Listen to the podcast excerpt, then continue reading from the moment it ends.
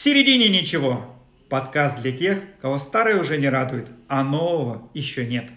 Отец с сыном, без конфликта поколений, но с разными взглядами на жизнь, исследуют фундаментальные вопросы жизни. Обмениваются опытом, как ощущает жизнь через призму коучинга, психологии, юмора и любви к себе. Для всех, кто ищет смыслы. И всем привет! Наш очередной подкаст. И, Евгений, я сейчас тебе скажу, и слушатели, слушайте, последняя сплетня, последняя сплетня, я вам сейчас такое расскажу, с ума сойдете. А, запустили вот этот чат-бот, который сейчас заменит нам все на свете, который а, поисковой системы, который может самостоятельно написать вам реферат, какую-нибудь статью, сделать пост. И выясняется одна интересная вещь, что Поисковая система сегодняшняя – это алгоритм, и если что-то пошло не так, мы алгоритм можем откатить обратно и что-то поправить. А искусственный интеллект нет. Он уже сам обучается, он уже сам что-то делает. И что сейчас происходит? Какая вообще угроза сейчас стоит перед нами? С одной стороны, он вроде как бы что-то облегчает, но в интернете накидано столько информации, столько всякого вранья, фейков, пятое, десятое. И искусственный интеллект когда он собирает информацию, он агрегирует все и делает компиляцию всего этого. И в результате многие вещи, с которыми мы столкнемся, что он будет выдавать их в недостоверной форме. Это первое. А второе, это как мы как человечество будем развиваться. Э, ведь э, сейчас э, не нужно думать, если раньше ты знания, а мы сегодня говорим с вами о знаниях, знания нужно было добывать, почитать, пропустить сквозь себя, в общем, синтез произошел, и ты теперь знаешь, что это, то на сегодняшний день эта функция будет у мозга атрофирована, потому что а зачем тебе? Ты забил реферат, даже говорят, еще последнее вообще сплетня, что можно даже докторскую, хочу написать докторскую, пишите тему, и вам просто вот это чат-бот, он выдает полностью вот эту докторскую, иди идите, отдавайте все. Потому что он сделает компиляцию из чего-то другого и составит, да. И вот здесь вот мы сейчас стоим на пороге угрозы истинных знаний. И вот, Евгений, мне просто вот твое видение, я как человек старшего поколения просто в ужасе от этого, да, то есть я просто в панике и в шоке, что же сейчас будет с нами. Как ты это видишь? Слушай, я дополню тебя, что это не просто чат-бот, а ты сделал важное уточнение, что это чат-бот на основе искусственного интеллекта. И речь, скорее всего, идет про искусственный интеллект в целом, а не про чат-бот, потому что чат-бот – это просто форма того, как его запускать. Просто это я для тех слушателей, кто не особо в теме. А я тебе скажу так, что в целом не зря же есть поговорка, что горе от ума. И я думаю, что счастливые люди, они, знаешь, они не саморазвиваются им не до коучинга, им не до психолога, им не до развивающих тренингов и книг. Когда ты счастлив, тебе все это не нужно. И встает мне вопрос, а если мы сейчас живем в мире, в котором такое обилие психологов, тренингов, литературы, которая и про эмоциональный интеллект, и про устройство мозга, и про то, что кишечник на самом деле наш второй мозг, все это есть. Показатель это того, что в целом человечество становится э, глобально более несчастным, ну и мы в частности. Ведь смотри, ну условно говоря, я сформировался, у меня там есть круг друзей, есть зарплата, которой мне, ну, хватает на какие-то вещи привычные. Мозгу хорошо и спокойно. И телу хорошо и спокойно, потому что есть привычный ритм, всегда знает, в какой день недели съест пельмешки, в какой день недели получу зарплату. Э, в каком месяце раз в году слетаю в отпуск. И в целом нормальное такое спокойное состояние, знаешь, такое нормальное, когда не прибавить и не убавить. Но ведь всегда становится этот момент мало, и мозг такой, а давай-ка мы здесь посаморазвиваемся, давай мы сходим тут к психологу. Иду к психологу, нарываю какие-то вещи из прошлого, понимаю, что, блин, как же я с ними жил, приходится их копать, их себе прорабатывать только проработал такой счастливый, выдохнул, ну все, слава богу, сейчас можно расслабиться. Но тут вижу, тут вижу какой-то развивающий тренинг, иду на него, я получаю новую информацию и понимаю, что, блин, до этого я все делал неправильно, сейчас буду жить как-то по-другому. И постоянно вот это движение вперед-вперед, но, как мы знаем, ведь у нас нет какой-то супер конечной цели, то есть мы не в компьютерной игре, в которой в конце сказали, типа, все, ты саморазвился на 100% из 100 своего потенциала. Поздравляем, теперь ты можешь прожить свое удовольствие, полежать на пляже, попить пиво, посмотреть на закат. Грубо говоря, то есть у нас нет цели.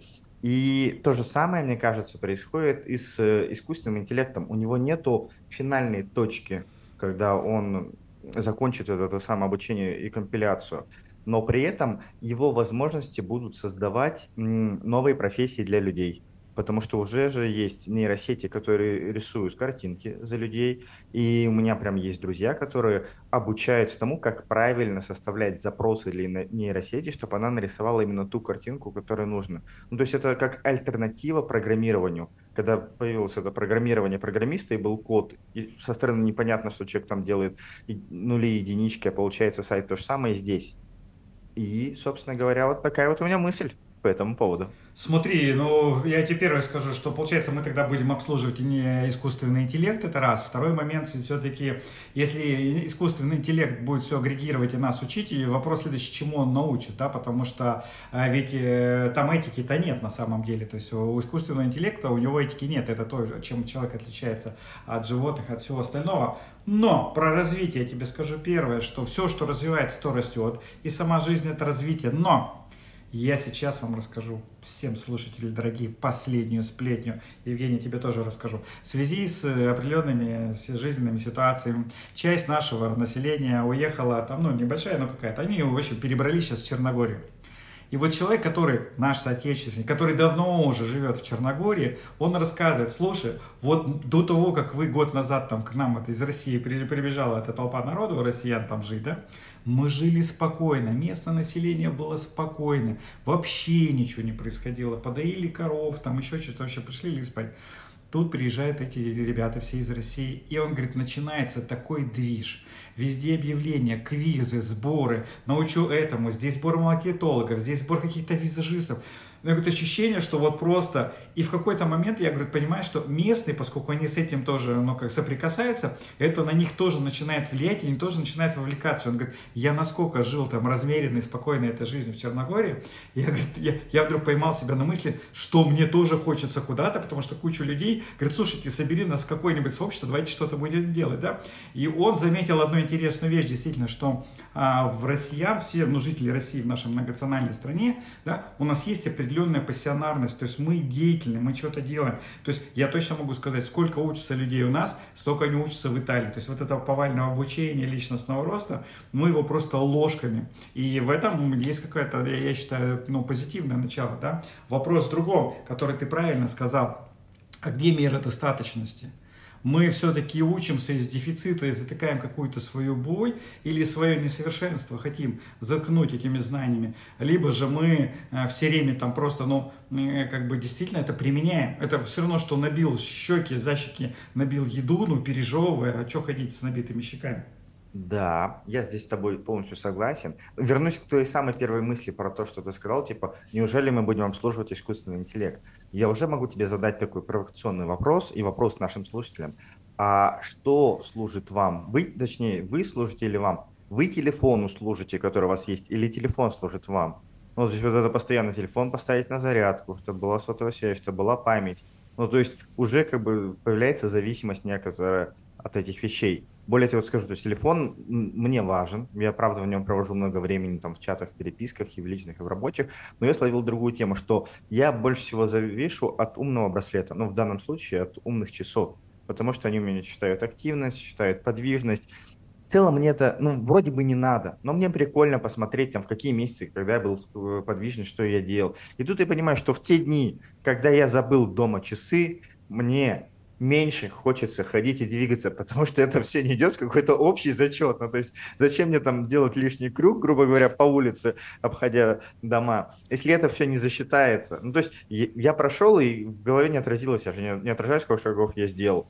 А в часах это все, все данные соотносятся. И я понял, что я сейчас завишу от этой статистики, от умных часов больше, чем, э, как сказать, больше, чем ту пользу, которую они мне приносят, именно на ментальном каком-то уровне. И для меня это был такой, ну, неприятный, скажем так, парадокс. И я сейчас в целях профилактики даже периодически специально их не беру с собой для того, чтобы подвигаться для себя, а не для искусственного интеллекта, который все это подсчитывает. Я, слушай, вот это пережил, здорово ты сказал, я не знал этого, да. Я месяц назад, у меня тоже с браслетом же, я отслеживаю сон, я долго его регулировал, там все, ходьба 10 тысяч шагов. Но я в какой-то момент понял, что браслет создает мне чувство контроля. И я решил, что ну, вот какая-то нагрузка, что есть что-то, что меня постоянно контролирует. Я все время как-то должен себя вести, чтобы ну, быть под этим контролем. И я снял браслет, я его забросил, я уже месяц не хожу без браслета, и я точно могу сказать, что у меня чувство, ощущение свободы появилось больше. Вот какое-то вот внутреннего чувства свободы стало стопроцентно больше. А по телефону я точно могу сказать, что телефон служит мне по одной простой причине, что телефон помогает мне раскрыться и быть в коммуникации. То есть через него я нахожусь в коммуникации, я благодаря ему снимаю фильмы, а, я там записываю аудио, даже сейчас мы с тобой а, делаем подкаст, он тоже в этой работе участвует. И вот как для художника кисточка и краски, для меня то же самое телефон. Я скажу сейчас чудовищно бездуховную вещь, я уже наверное, полгода в соцсетях в месяц бываю, ну, наверное, может быть, в общей сложности за месяц ровно час. Я просто захожу сделать какую-то рекламу своего программы или тренинга, и все. Я, то есть, вот от социальных сетей я тоже отключился. У меня вот прямо вот стопудово я скажу, что, ну, жизнь изменилась. Потому что у тебя еще появился новый способ коммуникации с миром. Это наш подкаст, который мы регулярно с тобой записываем. Ну, с какими-то перерывами на обучение, которое выпадает на эти дни.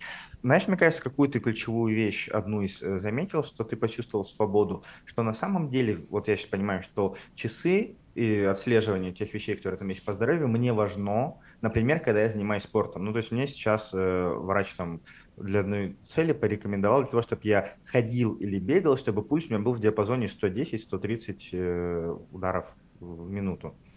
И, соответственно, это тот момент, когда на конкретную тренировку, под конкретную цель, под конкретную задачу мне нужен умный аксессуар, который будет держать меня в курсе, на который я смогу ориентироваться и опираться для того, чтобы ну, выполнять те цели, задачи, которые я себе поставил или которые мне поставили. И то же самое получается, наверное, с сознанием и самообразованием, с психологами, коучами и с работой эмоциональным интеллектом. Когда есть цель, понятная, когда есть там задача, когда я понимаю, для чего большего я себе это хочу, и понимаю, что мне нужно изменить в себе некоторые моменты, тогда это уместно в том объеме, в любом, в котором я могу это получить. А когда это бездумное потребление, ну, как социальных сетей, знаешь, как ленты, когда человек листает, только, условно говоря, представьте, что человек не листает э, сторис один за другим, а вот он знания, тренинги, походы к психологу, туда, сюда, нейрографика, бездумно то это бездумное потребление, оно как бы и не несет ничего, то есть оно становится пустым. А когда я осознаю потребность, и под эту потребность использую это как инструмент, который дает мне какую-то пользу, тогда это в этом есть, э, ну, как это сказать, полезное зерно, хорошее русло. И тогда получается, что ключевой вопрос – это ну, зачем, для чего точнее, для чего мне это? И отвечая на этот вопрос, я смогу от лишнего, наверное, избавиться, а при этом углубиться в то, что правда мне будет важно в конкретном моменте. И наш разговор приводит меня к четкому ощущению а, правильности выбранного пути, потому что я 2023 год мне прям пришло такое видение, а я так задался вопросом, вот во что я хочу вложить 2023 год, чему посвятить, и мне пришло такая, ну, изнутри какое-то понимание, что я хочу развить в себе и поддержать всех, кто это хочет, в развитии трех компетенций. Это осознанность, это целостность и это творчество. И мы выходим тогда в следующую вещь, что компетенция осознанность, а я всем говорю, что метакомпетенция осознанность, она точно должна быть в топ-10. Когда я осознаю, для чего я делаю что, это да. Но здесь еще знаешь, что меня как беспокоит, как старшее поколение, значит, что ладно, я себя-то там в осознанность там э, ввел, да, я могу понимать, что я точно доверяю в искусственном интеллекте, чему я там не доверяю, как с ними работать, но он же все равно, я не в безвоздушном пространстве живу, я живу в мире социума, где люди этим пользуются, пользуются, да, и насколько это социум, в котором я живу, он будет развиваться. Я могу, а вот сказать точно, стопроцентная вещь такой. Мне повезло, я в 93 году, даже раньше, в 89 году, а, еще до твоего рождения, кстати, практически, получается, встретился с буддизмом. Я встретился с учителями, там, с настоящими, с книгами. И в буддизме есть такая штука, называется преемственность. Там есть прямо линии учителей, что вот этот учитель научил вот этого учителя, этот учитель научил вот этого. И зная всю цепочку, как кто у кого учился, мы можем точно увидеть, где кто что намешал, где кто какое знание ввел. И э, в буддизме всегда говорилось, что вот есть текст конкретный, вот он важен, и важно, чтобы он не менялся. И когда, там же еще была какая история, что Будда, если кто-то не знает, он же когда проповедовал, там все, никто не записывал, там не было, э, нельзя было сделать там в Reels записать, сижу на у Будде на медитации, да, то есть нельзя было что-то там какие-то вещи, то есть это все было устно, и там писать-то никто еще толком не писал. И через 400 лет буддийские монахи собрались слушать и говорят, давайте запишем все, что говорил Будда, нам надо как-то это оформить в виде книжки. И на Шри-Ланке они написали, это называется палийский канон, они решили записать все слова о том, чем говорил Будда. А Будда, когда говорил, ну, как бы все пересказы истории Будды начинались, э, начинаются с такой фразы «так я слышал», когда я был там в такой-то роще, Будда говорил то-то, то-то. Они собрали там 300 или 40 сколько-то монахов и выслушали каждого, что он говорил, допустим, что Будда говорил по этому поводу. И сверяли тексты. И если там сто или не помню сколько человек все в слово в слово повторяли, одинаковый у них был вот этот текст, они его записывали. Если были какие-то разночтения, они там долго выясняли, есть которые не записали. То есть баллы важно прямо вот, чтобы прямое высказывание Будды. Значит, к чему я это сейчас все говорю? Я знаком со многими текстами, еще что-то. Я когда сейчас захожу в интернете и вбиваю слово буддизм или еще что-то, там вылазит такая чушь, там вылазит столько вообще непонятного барахла, столько информационного мусора, что человек, который не знакомый там с буддизмом, но который хочет, э, ну, ты, ты даже представить не можешь, сколько там всякой ерунды, да, и человеку на самом деле, если докопаться до каких-то истин, да, ему нужно очень сильно постараться, и я сразу скажу, Google ему здесь вообще нифига не поможет. А я здесь с тобой не соглашусь. Я считаю, что вся эта ситуация развивает еще одну метакомпетенцию, которая называется критическое мышление. В целом, если раньше она была не так нужна, потому что, как родители сказали, так ты и делаешь, кем родители работали, тем ты и работаешь, то сейчас критическое мышление, оно становится вообще повсеместным, потому что люди начинают бросать вызов тем устоям, которые до этого были. Понятно, что оно может доходить до какого-то там э, апогея, что вводится и превращается в некоторые срачи в интернете, как это говорится. Но при этом это тот навык, который полезен и с точки зрения работы с информацией. То есть, ты, как ты знаешь, я закончил международные отношения, и бакалавриат, и магистратуру. И с своими друзьями, тем, с кем мы учились, у нас есть э, известная нам поговорка э, и руководство к действию, к которому мы обращаемся в любых непонятных ситуациях, в том числе вот на протяжении прошлого года, когда были различные политические или иные заявления, у нас фраза звучит так «обращайся к первоисточнику». Потому что когда мы учились на международных отношениях, там была всегда тема, что факты могут быть одни, потом они могут быть искажены, могут быть перевраны, могут быть просто по-другому восприняты, потому что существует множество, ну, порядка 10 с лишним теорий различных подходов к международным отношениям, и каждая из них, глядя на одно и то же событие, будет описывать их абсолютно по-разному.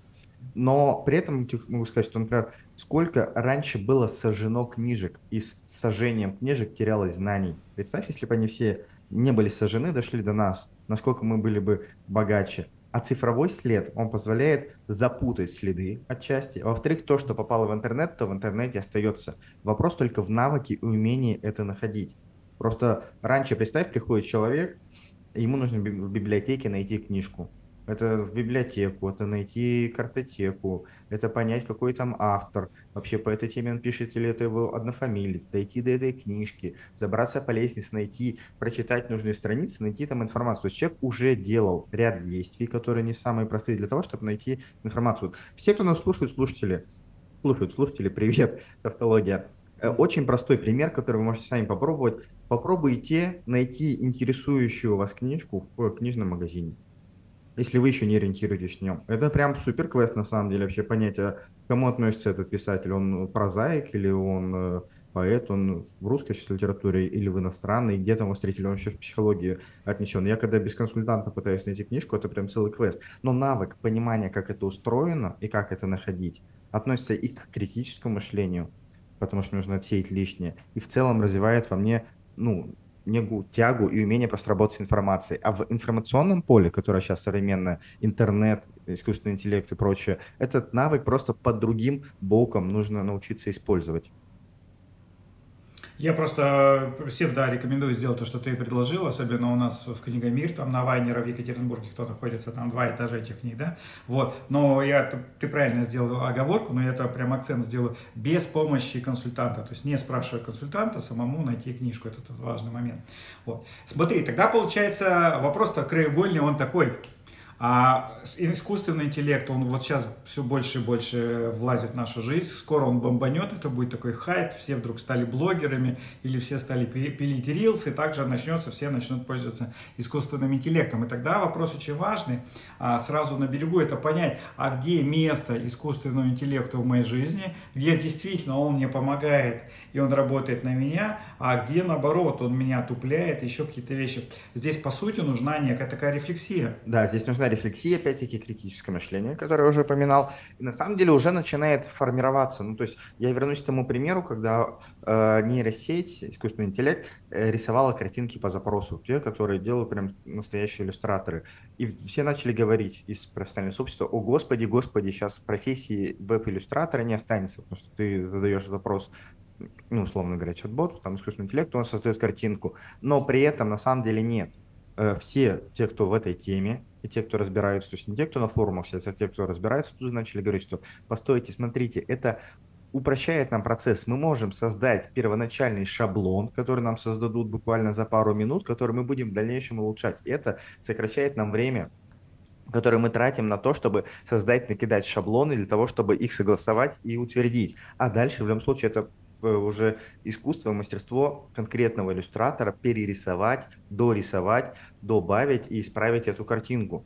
То есть, мне кажется, там, где искусственный интеллект позволяет экономить профессиональное время, там он будет полезен и он будет востребован. Там, где он будет нести развлекательный характер, он будет востребован у молодежи, те, кто хотят себя поразвлечь. Ну, так же, как YouTube. Вспомни, когда YouTube только появился, там что же он стал таким, что как мне повесить полочку из Икеи, как мне переложить плитку, или посмотреть, как бегают гепарды на дикой природе. А есть вообще видео, где человек просто 18 часов возле камина сидит и пьет виски молча. И каждый находит свою аудиторию. Первые YouTube, я помню, там первые ролики были такие, человек испуганно смотрел в камеру и говорил, привет, это я, я сейчас дома и выкладывал. То есть там просто было, знаешь, как будто это пришельцы пришли, и никто не знал, чего выкладывать. Было такое, знаешь, э, как вот я сейчас помашу рукой, вот смотрите, я машу рукой, все, махаю, машу. Вот. И это выкладывалось все. В общем, в таком плане было. Смотри, получается тогда, второй раз сказал, смотри, опять вернулась ко мне эта штука. Вот. Это слово паразит, которое мы пытаемся второй год уже убрать из нашего эфира. Получается, что искусственный интеллект войдет в нашу жизнь. Нам нужен навык осознанности, нам нужно критическое мышление. И то, что мы еще в самом начале начали говорить, это, получается, нам нужна какая-то чувство меры, чувство достаточности. Когда я знаю ровно, какое количество знаний мне нужно, то есть я не перепотребляю знания. Так получается? Да, я бы еще добавил, что сейчас, ну, мне кажется, станет очень важная, знаешь, какая история – школьникам и студентам вернуть, это тему с колхозом. Но только не с целью массово выехать посмотреть, а просто к возвращению к тому, что природа, она работает на человека в партнерстве. И человек должен быть партнером этой природы, потому что мы же, что происходит с появлением искусственного интеллекта, который супер умный? Э, мы уходим в ментал, то он за нас все делает, но при этом он же не может за нас вырастить картошку, клубнику, газон посадить. И получается, те, кто будут и с искусственным интеллектом, и приближены к земле, ну, я имею в виду свой дом с участком, где много приходится делать руками, или деревня, где прям нужно выращивать многие вещи или ухаживать за животными, они будут, в моем представлении, более выигрышны с точки зрения адаптации к жизни, к дальнейшему выживанию, нежели те, кто останутся либо только в деревне и будут вся, всячески бойкотировать искусственный интеллект, либо те, кто будут жить в мегаполисах и будут жить в виртуальной реальности, общаться с искусственным интеллектом и доверять только ему.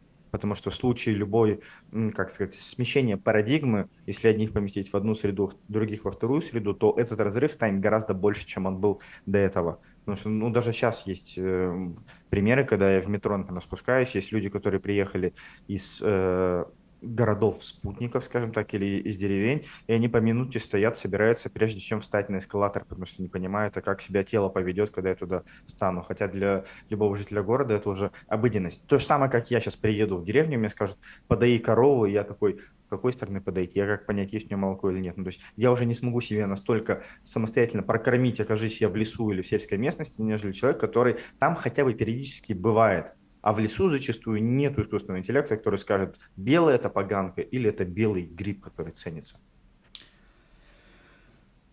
Добавление, знаешь, какое тебе сказал бы еще, что, с одной стороны, меня не отпускает фраза, которую ты сказал, что вот все знания в интернете, цифровой след, но в свое время писали на бересте, и этих знаний, написанных на бересте, не осталось, береста сгнила. То же самое, интернет живой, пока есть электричество. Сейчас отключи электричество, и все эти знания нам недоступны только ровно в то, что в тебе есть и будет, да, ну или в книге где-то написано, в физическом носителе. Но мы зависимы от того, что есть или это от электричества. Не будет электричества, не будет там никакого знания. То есть все это так же, как береста отомрет и все.